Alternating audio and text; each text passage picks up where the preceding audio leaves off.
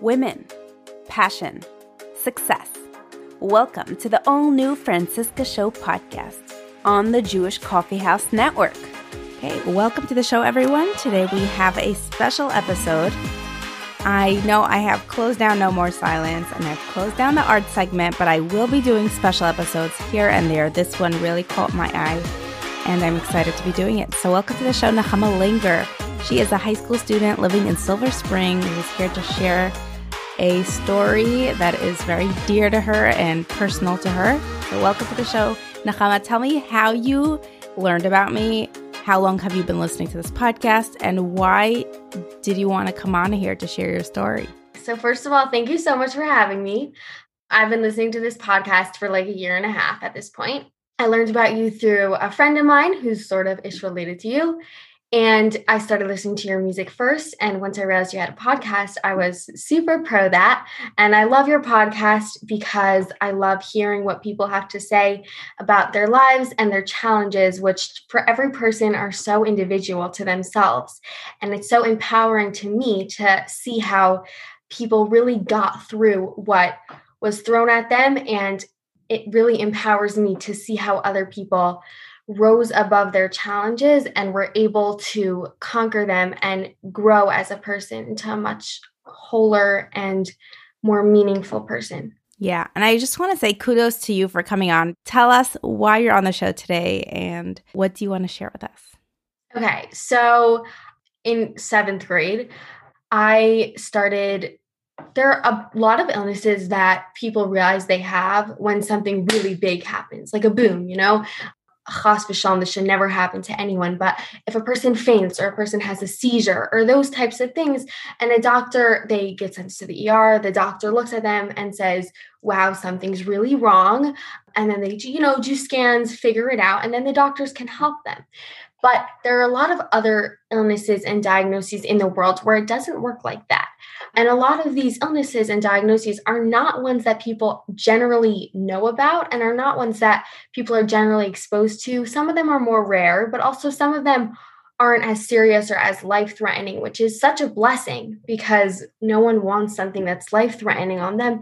But at the same time, it doesn't spread awareness as fast as some other things might. So I started feeling little pains in seventh grade. I started not really being able to see the board, which is normal for kids who need glasses. You go to the eye doctor, they give you a prescription, and you're supposed to be fine. And that's kind of the way it goes. I was very rapidly having more and more little things that were turning into big deals. I for like I couldn't see the board, but it got to the point where I couldn't read.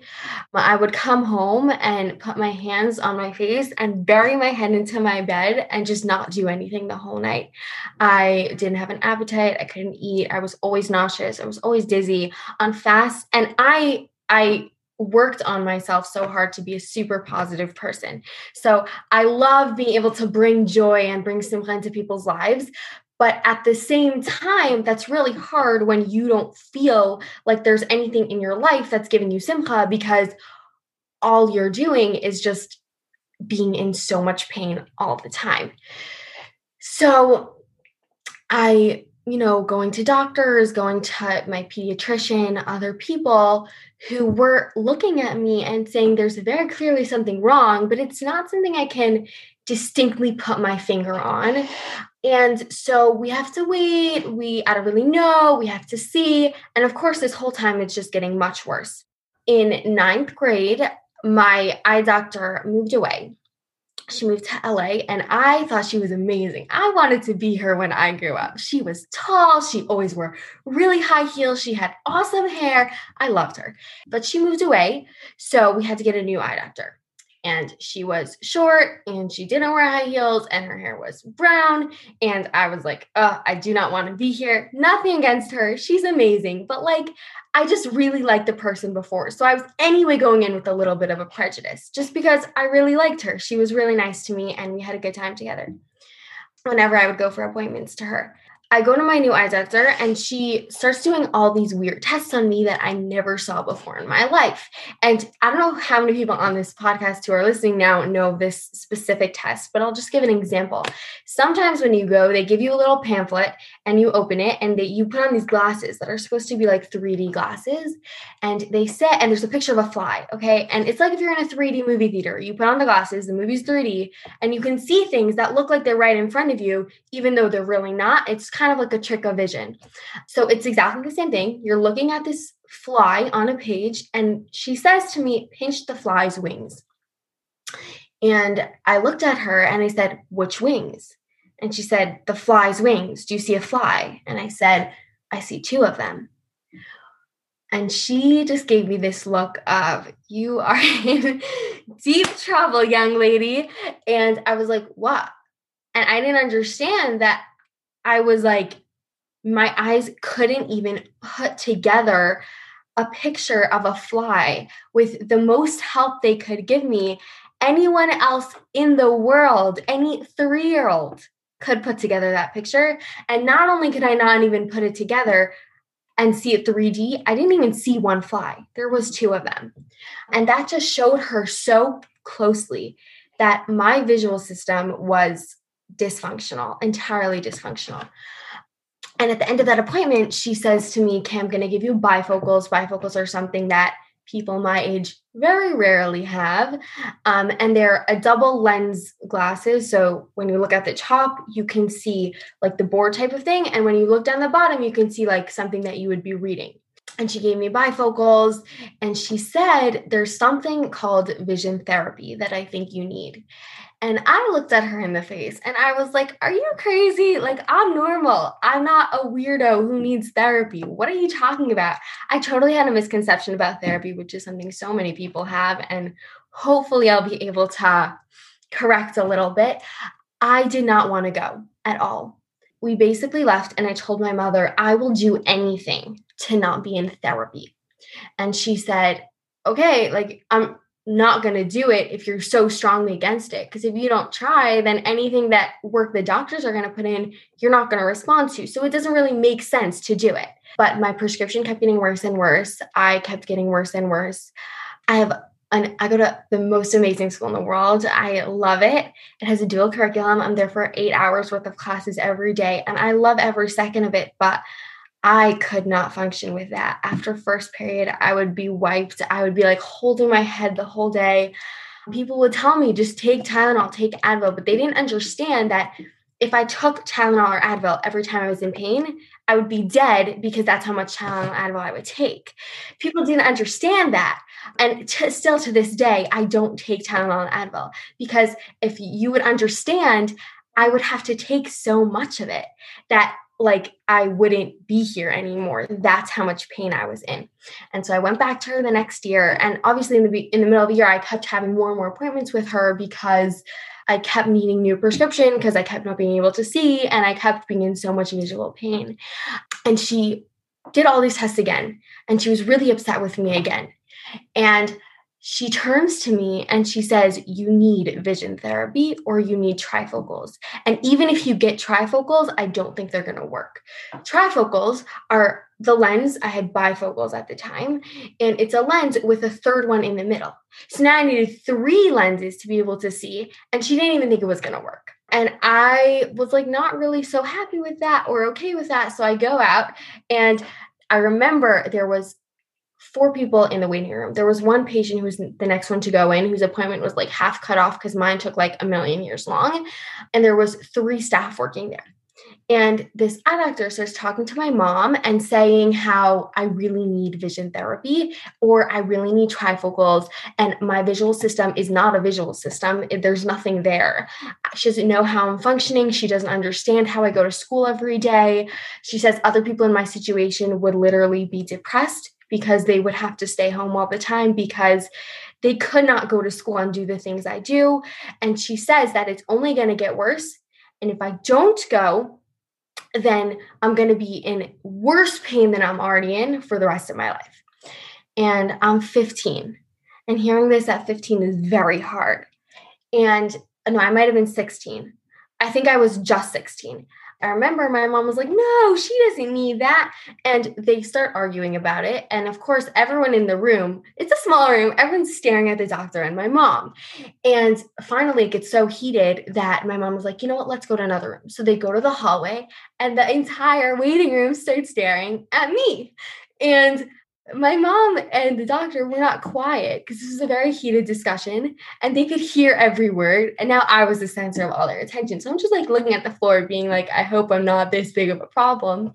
And they finish their conversation. We walk out, and my mom says, What do you think we should do? I said, I don't know. And she said, Do you want trifocals? I said, I don't know. She said, I think if we get you trifocals, the same thing's going to happen like everything else, which is I would have glasses for two weeks, then hate them, be back to all the pain of before, and never want to wear them again in my life. And she said, I think that's going to happen. I was like, okay. She's like, do you think we should go for a consultation? I said, I don't know. I was kind of in a state of shock. We get home, and I'm pretty upset because I know that I can't function the rest of my life having this pain an inability to do basic functions that first graders know how to do. But I didn't want to go to therapy. I didn't want to go. We ended up going for a consultation very much against my will. And mm, this was, he walked into the room, my top doctor, and he knew every answer before I even said it. That's how well he knew what was wrong with me. And he basically said that he is what's called an OD FCOVD.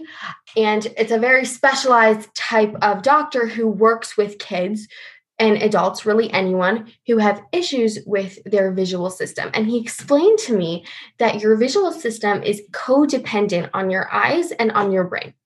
So, what he was telling me at that moment was it's not just an issue with your eyes, it's a big problem with your brain your brain is not taking in information the way other people's does. The point of our the eye part of your visual system is to make light rays photons into a currency that your brain can process. So when your when those light rays go into the cornea and the lens of your eye they hit the back of your eye which is called a focal point in your retina and your retina tr- gives it basically transcribes it over your brain in a language that the brain can understand. Like if you would go to another country with American money, they would have no idea what to do with it because it's not the currency they run on. They would have no idea what to say. You have to exchange it for their money in order for it to work in their country, for you to be able to buy something.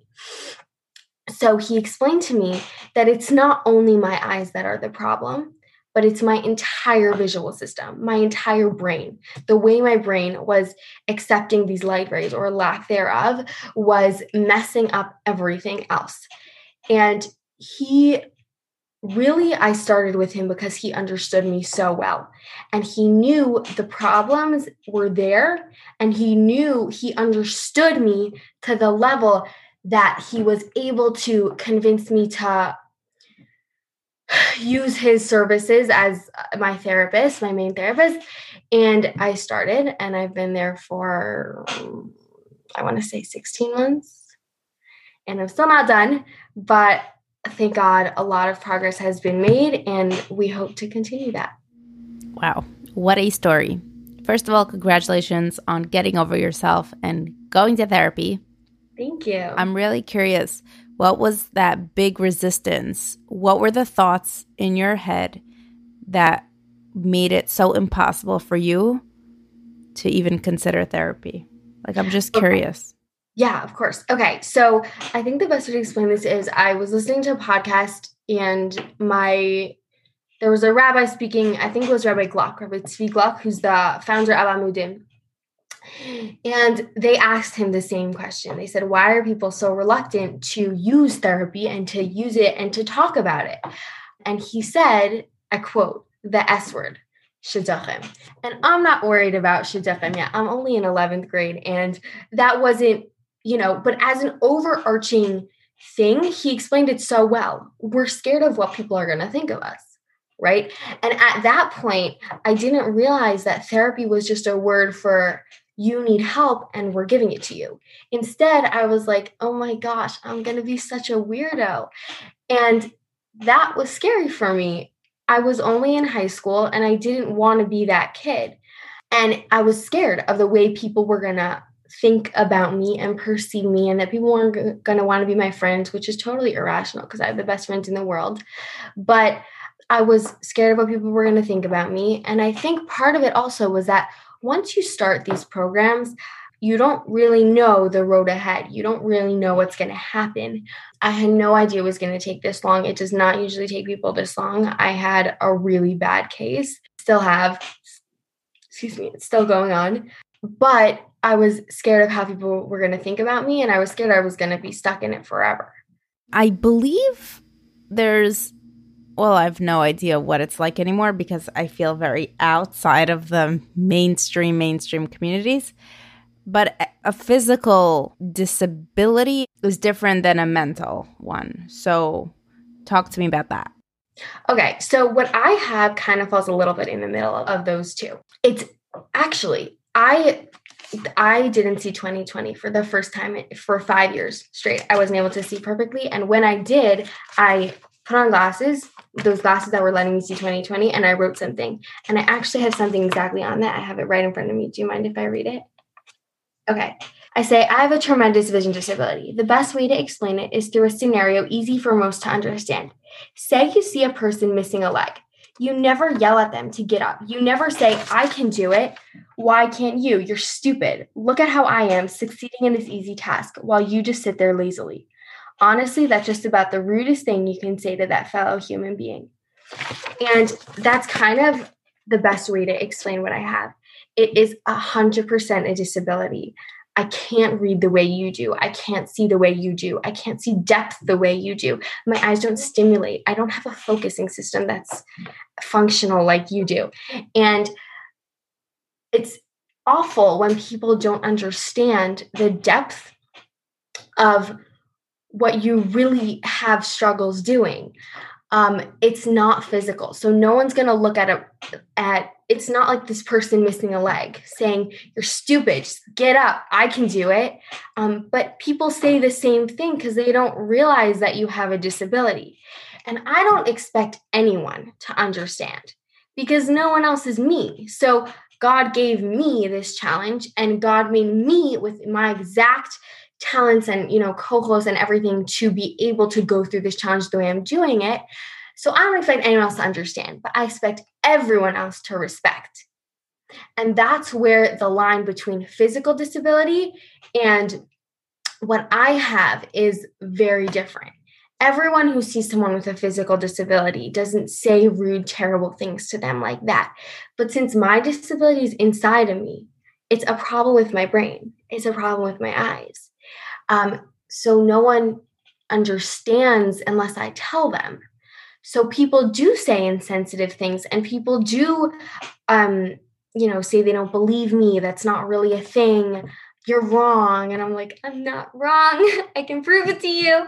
Um but um that's really i think in the big realm of disabilities that's really where mine falls differently from a physical um, from a physical disability. Mental disabilities kind of have a similar thing um, but it's not really the same diagnosis diagnosis sorry because um, what i have i don't think it's mental because it's it is in my brain but it's not like it's not what people usually refer to when they say mental illness.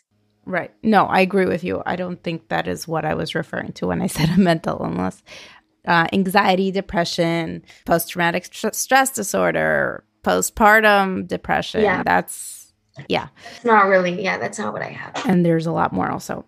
I this is not so accurate, but I'm curious about that. Do you have any enhanced other skills that for example, blind people have enhanced hearing because they are so skilled in using their hearing. So, is there some superpower that you have because of this disadvantage? So, not in that way.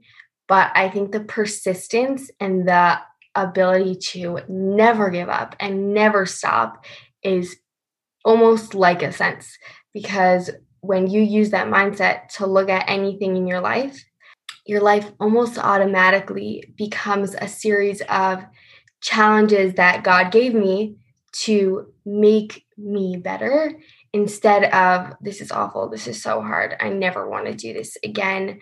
I'm so i'm so scared. I'm in so much pain. I don't know what to do. Yeah. So the persistence that i've gained from here is so important to me that it's not a sense but it is something that i've definitely gained from this whole process. It's definitely a very valuable skill. Tell me this how did your friends react when you did tell them that big scary thing that you were going to therapy was no. it that bad?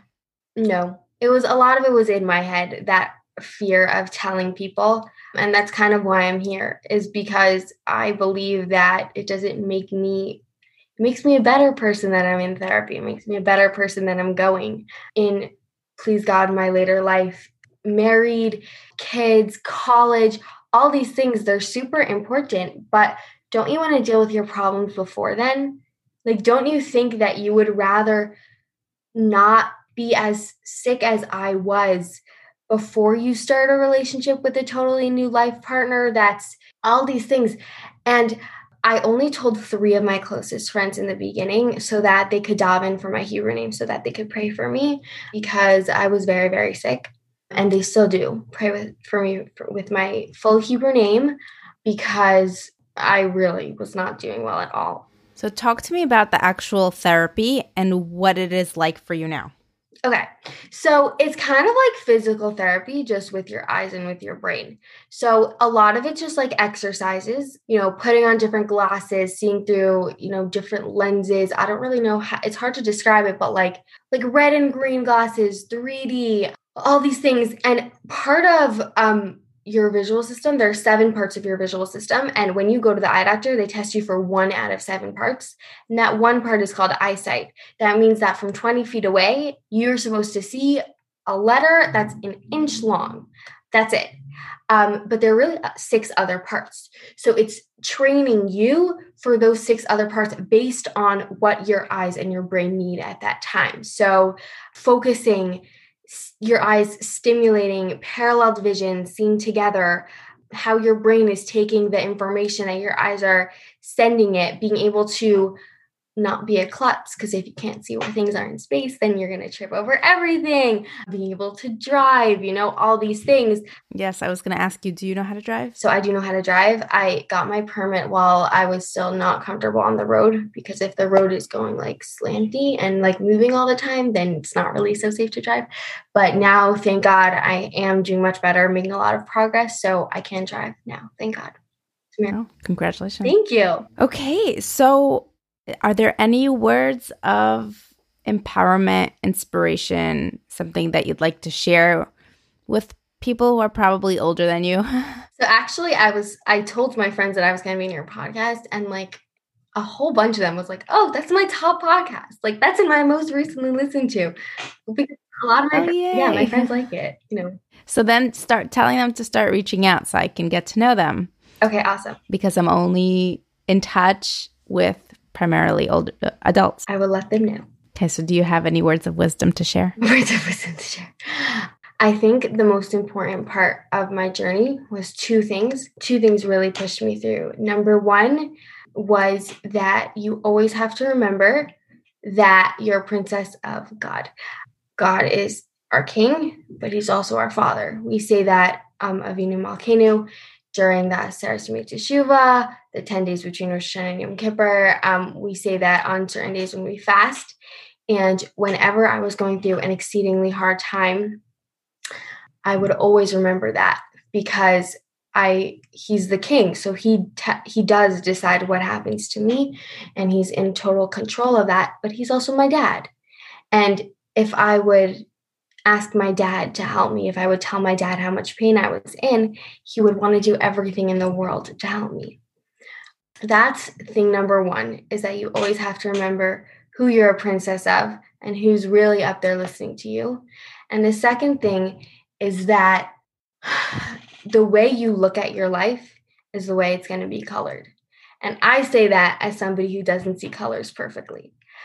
If you decide that this is too hard for me, this is too much, I'm not going to be able to get past it, it's true. You're not.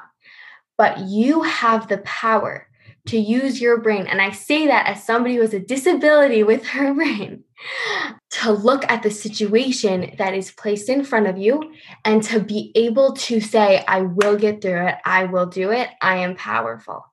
And by saying that you're powerful and going through these things with integrity and beauty and honor and making a Kiddush Hashem, sanctifying God's name wherever you go, is empowering others to do the same thing.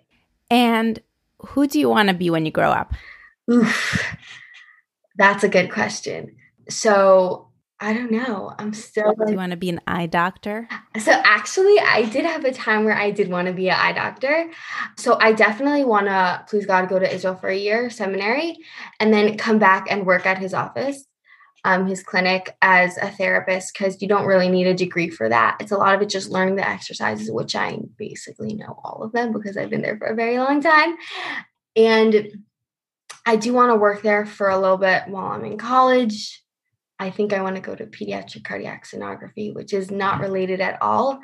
But I do want to try to reach out to people who are kind of like me, who didn't have as much emotional support from people who could try to understand them and to try to empower teenagers like me because it's their mindset that's going to get them through. And if they feel empowered and they feel like there are people out there who believe in them, who know that they can do it, who have been through things like this, then it will really be able to push them through a lot easier and be able to accept the, you know, the therapies and the appointments. 100%. And, you know, and what's your favorite song of mine? Okay, Vizakeni. That's my album. Yeah. I listen to it all the time. Thank you. Thank you so much for coming onto the show. Thank you for reaching out, writing a bold email to get my attention. I must say that. And congratulations on just having so much maturity and understanding and being very open to learning and trying new things and understanding that you're different and really growing up a little faster than your friends had to. Thank you. Thank you so much. Friend, thank you so much for listening until the end. And if you enjoyed, please tell a friend, leave a review, and make sure to subscribe so you get a notification the next time an episode is out. Have you been thinking of launching a podcast? Great! Let me help you launch and produce your show and take the headache away. Just click on the link in the show notes and make sure to tune in next time. See ya!